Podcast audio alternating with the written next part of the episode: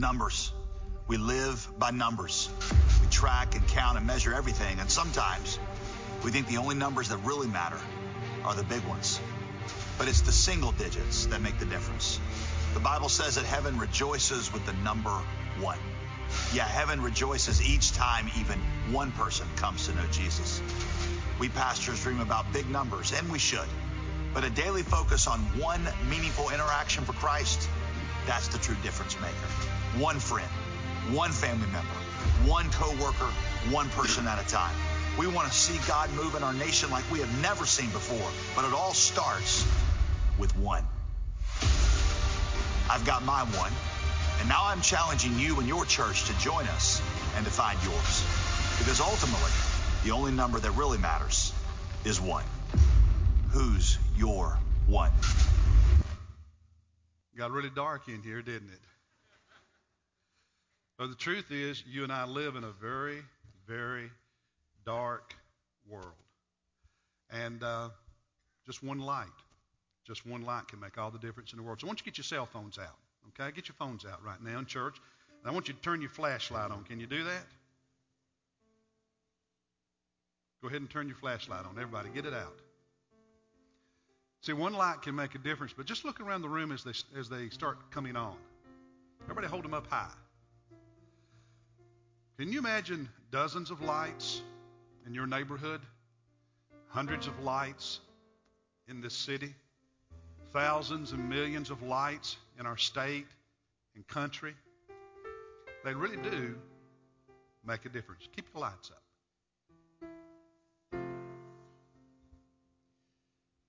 This little light of mine, I'm gonna let it shine. This little light of mine, I'm gonna let it shine.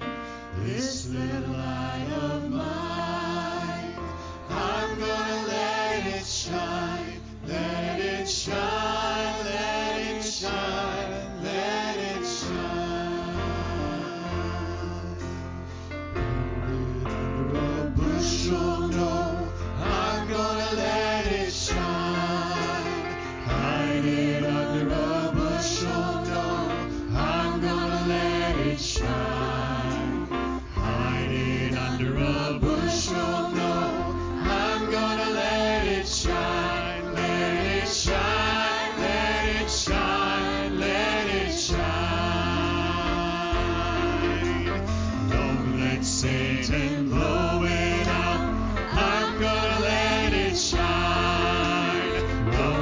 Satan, blow it out. I'm gonna let it shine. Don't let Satan blow it out. I'm gonna let it shine. Let it shine. Let it shine. Let it shine.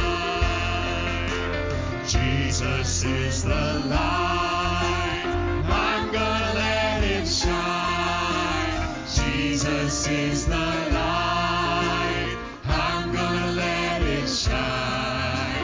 Jesus is the light. I'm gonna let it shine. Let it shine. Let it shine. Let it shine. Now give the Lord a hand for being light in your life and in this world. You can be seated. If you have your Bible, open it with me to the Gospel of Matthew chapter five. It's in the Sermon on the Mount when Jesus said, you are the what? Light of the world. Now listen to that. You are, in verse fourteen of chapter five, you are the light of the world. A city set on a hill cannot be hidden. He, he's saying that as a follower of his, you are to be like this, this, this city that's on an elevated plateau on a hill so that as people approach, they can't miss it. I mean, there it is. It stands out. There's no missing it. It said, you are the light of the world. A city set on a hill cannot be hidden.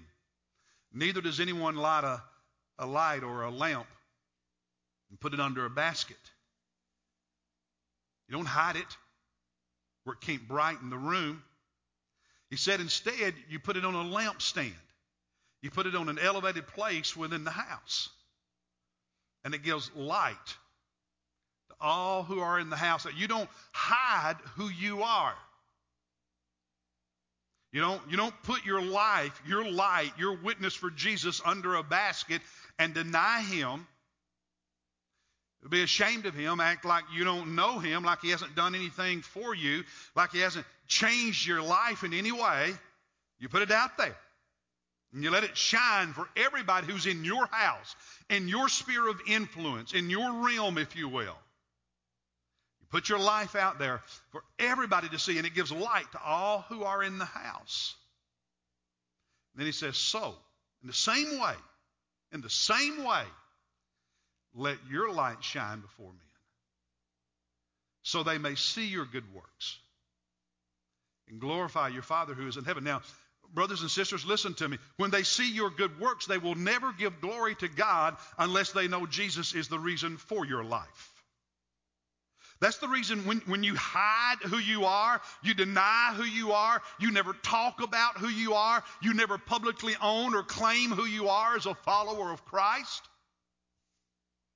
They don't know to give any glory to God because of how you live, because they don't know God has anything to do with your life. You can't put the light of Jesus, who you are, who he is in you, under a basket and hide it. You've got to put it up on the lampstand and let it light the whole house. Everybody, everybody who knows you needs to know who you belong to. In fact, on the cross back here, and with all the games and activities and fun the kids will have this week at Vacation Bible School, right in the center of the backdrop is a cross. And immediately in front of that is the one that we had up here a few weeks ago when you brought your one, the persons you're concerned about, you're praying for, that you want God to use you to influence for Christ, and their names are nailed to that cross. That will never happen, never happen if they don't know you're a follower of Jesus Christ. And if in your relationship with them, you're not loving them and serving them and doing good things that will cause them to give honor and glory to God. Now, when we read that passage in Matthew five fourteen, you're the light of the world. A city set on a hill cannot be hidden. Neither does anyone light a lamp, put it under a basket, but on the lampstand it gives light to all who are in the house. Let your light shine before men in such a way they see your good works and give and glory to your Father in heaven. When we read that, all of us, all of us have a sense of what that means. We, we get it. We understand the essence of what it's saying. Live in, live in such a way. Be the kind of person that points people toward Jesus Christ. And yet, brothers and sisters, the Bible, the New Testament especially, has a whole lot more to say about light and darkness. And to fully appreciate and grasp what Jesus is saying in that part of the Sermon on the Mount and the, in the Beatitudes, you have to, you have to understand a, in, in a fuller sense what the Scripture teaches about this subject of light and darkness. So I want us real quickly to run through some verses, and they'll, they'll be on the screen. You can jot them down because they're not in, in, in sequence, so you'll be jumping back and forth quite a bit in your Bible. So to save some time and be able to look at more verses, I've just put them all on the screen for you. The first one is found in First John one five, the basic premise for all of this is that God is light, and in him there is no darkness at all. And, and in the New Testament, quite often uh, in Scripture, light is, is, is, an analo- is, is an analogy for purity, for holiness, for truth, for goodness, whereas darkness uh, is an analogy for, for evil, for sin, for, for what is wrong. Uh, I mean, God created day and night, so nighttime, blackness, darkness is not evil in and of itself, but in, in this context, it's used as an analogy to say one is bright, the other is not. One is good, one is, the other is not. One is, is pure, the other is not. And so in God, there is light, there is purity, there is holiness, there's no darkness, there's no sin. There's no, there's no wrong. And Jesus also made that claim about himself in John chapter eight, verse twelve, when he said that he was the light of the world. And, and he said a lot about the fact that he was the light of the world and how people respond to that. Some people like it, others don't. Some people, when that light comes toward them, they say, wow, now I get it, and, and, and I want that in my life. And others, they, they, they, they don't want their sin exposed. They don't want to change anything, so they, they hide from it. They run from it. They deny it. They reject it. But he says he's the light of the world. And, and Jesus, in some ways, I guess you could say, forces every human being to make a decision by the very essence of who he is. And then the, the Bible says in Ephesians chapter six, verse twelve, here's, here's the truth about this world in which we live. Our struggle is not against flesh and blood. When you, let, listen, let, let me sound a, a word of caution. Don't allow yourself to be angry with the lost people in this world. You, you, you can reject sin, but you got to understand when lost people act like lost people, they're simply acting like who they are. The very people for whom Jesus died, the very people Jesus loves. He said, the truth is our battle is not against them. And too often I think in our contemporary culture, that's what we make it. We make it us against them, and that's not what God does. He said our struggle is not against flesh and blood, but against the rulers, powers, world forces of this darkness, against spiritual forces of wickedness in the heavenly places. In other words, he says there's this other dimension, this spiritual realm, And, and there is evil satanic forces there, and that's what's behind all this stuff. And in, the, in essence, that's who our battle is with. Because the problem is, if you and I, as followers of Christ, the one who have the light, we're supposed to let it shine. If we see all those people out there as our enemy, we'll never do loving deeds toward them, because we'll end up hating them and rejecting them and pushing them away. It's, it's almost impossible to love someone for whom you have those kind of thoughts. You have to understand this battle is with spiritual forces of, of wickedness. And so when the Bible talks about light and darkness, that darkness out there, it, it comes from a spiritual realm, a spiritual place. And what they need, even if they don't know it, is the light of Jesus Christ. And we let that light shine. How, how did Jesus say in Matthew five? How did he say we let that light shine? Through our good works, our good deeds, our, our loving actions toward them. The real, the real enemy is Satan. The real enemy is hell. The real enemy is sin. Not the people of the world. Colossians one thirteen, here's what Jesus, what, what God says happened to you and me who are followers of his. He says, he rescued us from the domain of darkness. Now, some of you, that, that verse does not have great impact on you, because you became a follower of Jesus at a very young age. And for you, the, the idea that you were really separated from God and part of the domain of darkness, of, of that spiritual reality, doesn't feel real to you, because you've been in church your whole life. You've known Jesus since you were six, seven, eight years old. But the truth is, God says you were part of that other kingdom. You, you were part of that domain. Now, some, some in the room who became followers of Jesus later in life really understand that. You, you in your own experience know the difference between now and before, don't you? You, you know that you used to be part of a different kingdom, part of a different domain, part of darkness, if you will.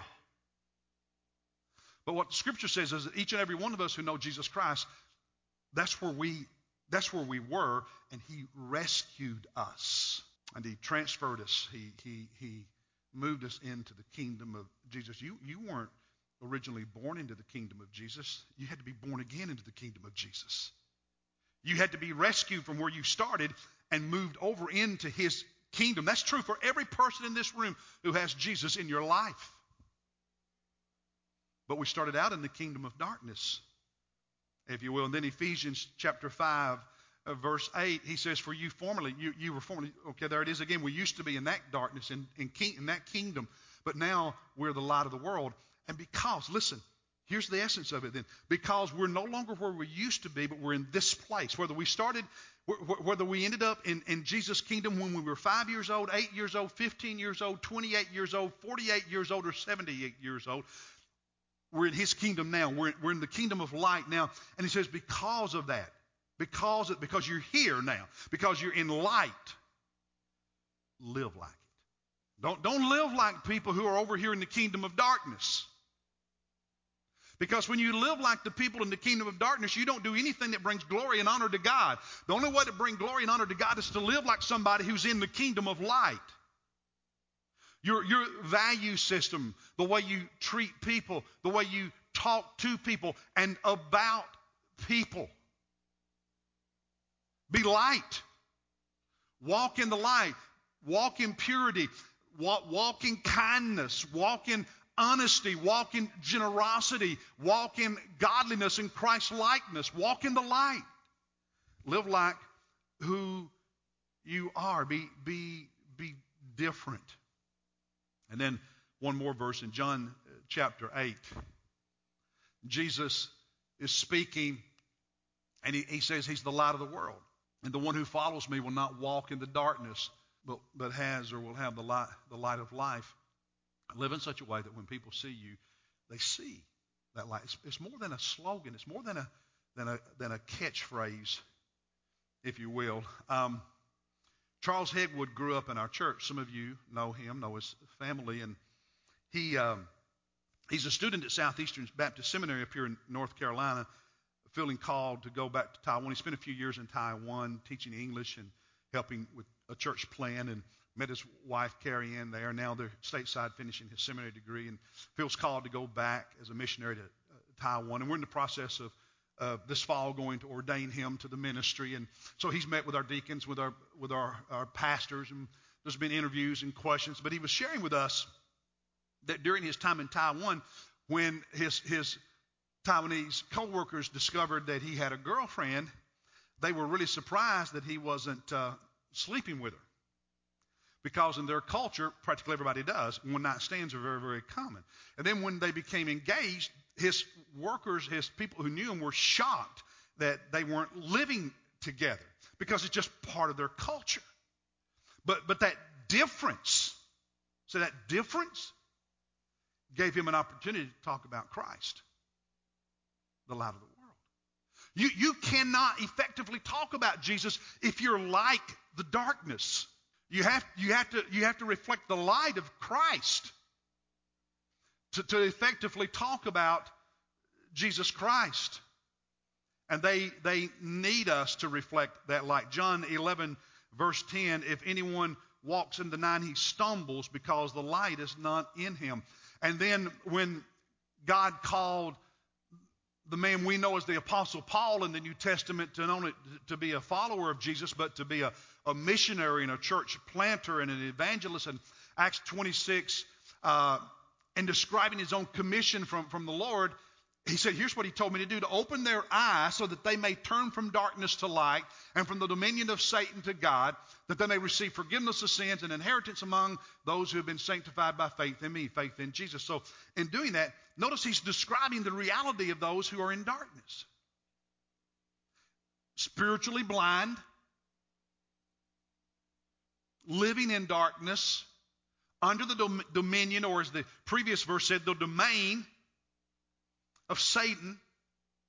And he said the reason we live as light and reflect light and share the gospel and share Jesus and love people and serve people and care for people is because they need their eyes opened. They, they need to be transferred from the domain of darkness, the domain of Satan, to the domain of Christ, the domain, the dominion of, of light.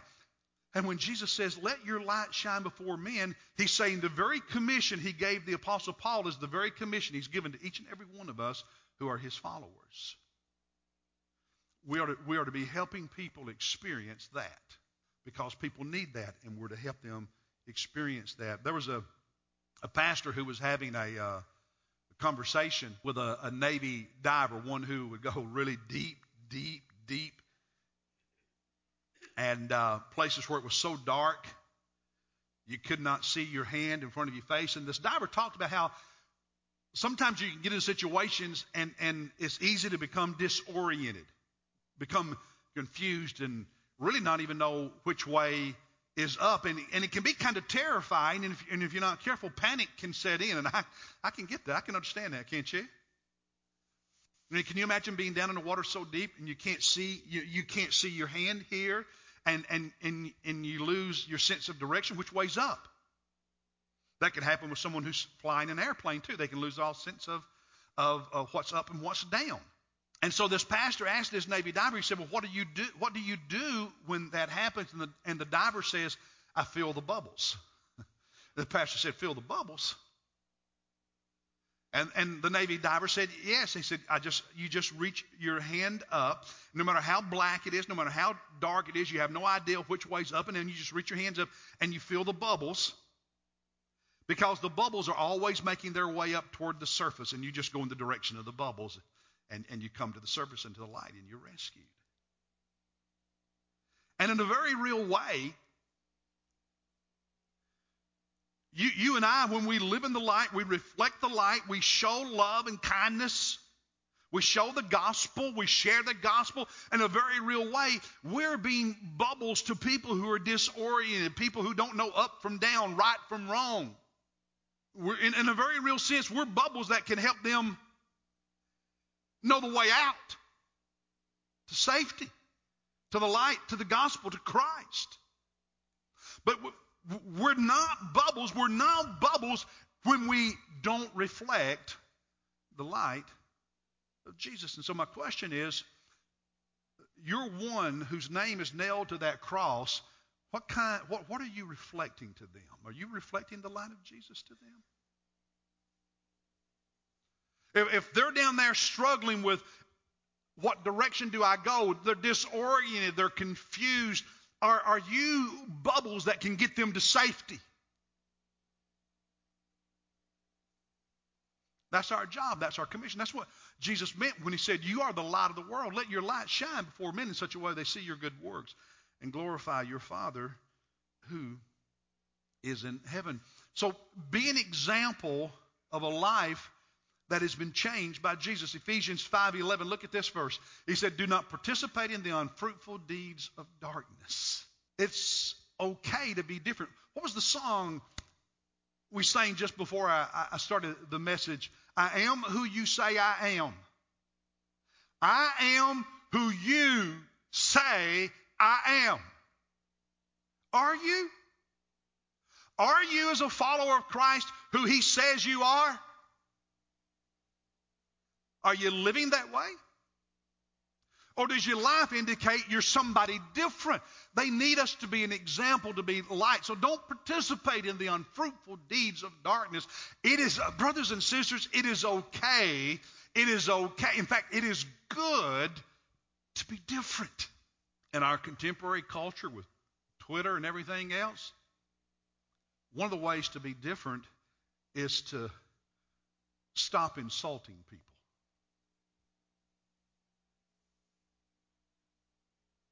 That'd be really different, wouldn't it? Stop being mad and angry all the time. That'd be really different.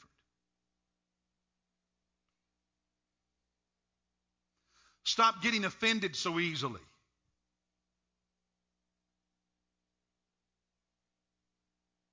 Getting your feelings hurt so easily. That'd be different. Instead of attacking people on Facebook, say something nice about somebody. That'd be different. Have I started meddling enough? I cannot tell you too strongly how much that damages the witness of so many people who go to church and are followers of Christ when on social media they act like mean people who hate everybody. There's nothing loving about that. There's nothing God-honoring about that. There's nothing that points people to Jesus about that. Stop it, stop it, stop it.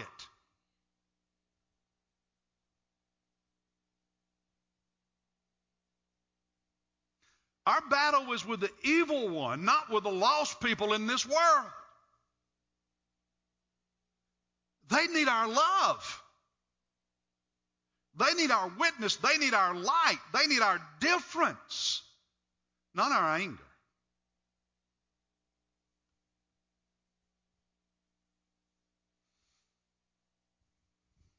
Romans thirteen twelve. Let us lay aside the deeds of darkness. There's being different again and put on the armor of light. See, it's not just what we don't do. It's what we do. It's not what we take off. It's also what we put on. So that's why I'm saying, what, what, what does the New Testament say? Love and tenderness and kindness, right? How, how are you serving your one? What are you doing to say to that one, you care? What are you doing besides words that says to that, to that one that's on your heart that you are different and that you love them and you care about them and Jesus loves them even more?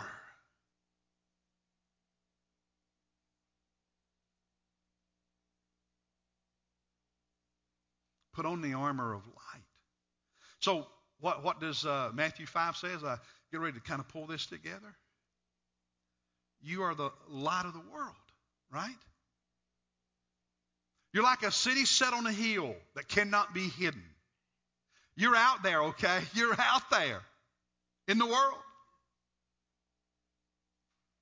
Neither does anyone light a lamp, put it under a basket, but on a lampstand. And it gives light to all who are in the house. So let your, let your light shine in such a way they can see your good works. Glorify your Father who is in heaven. Six years ago, six years ago, three tugboats were pulling a Chevron oil tanker just off the coast of uh, Nigeria. When one of those uh, tankers got caught in choppy waters and flipped, turned upside down and sank quickly. Came to rest upside down at a depth of about one hundred feet. Eleven crewmen died. However, there was, there was one, this man Harrison, who was able to find in one small room an air pocket about four feet. About a four-foot air pocket. And very quickly he built a frame out of stuff around there, and he took two mattresses from beds, placed them on top of that frame, and he sat on it in that air pocket. And somehow that air pocket managed to stay there. But it was pitch black. He couldn't see anything. He could hear fish and then what he thought were bar- barracuda, cuda, uh, fly, swimming around, and, and he was scared. But he, and he started praying, but he was he was just trapped there in the darkness. All he could do was feel his way around. And uh, about uh, two and a half days later, he heard someone banging on the hull of the ship. It was some divers, some rescuers, searching for dead bodies. They didn't think anybody had survived. And so he started beating on the ship. Wasn't sure they heard him because they were a pretty good distance away on the other end of the ship. And But, but in time, he saw... In, in the blackness, in, in, in the water below, he, he saw light. And he started banging and reaching his hand, and he and, and, and he heard the noise of them moving around. He saw the light, and uh, one of them, one of the rescuers reached up thinking they had found a dead body, and when he moved, scared the rescuer to death.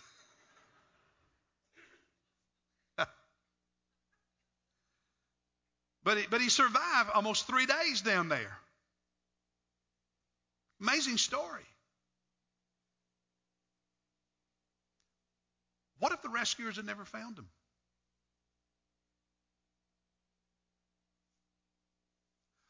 What if nobody finds your one?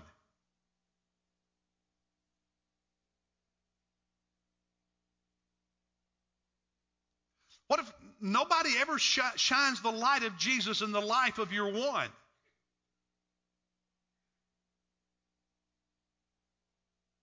Hmm? The one, the ones in your life, they, they need you banging on, on the hull of that ship. They, they need you swimming with the light, looking around. They need you reaching up, trying to find them. They need you doing everything you can to rescue them from the darkness in which they now exist. They need you to be the light that Jesus said you are. Are you being that light? Will you be that light?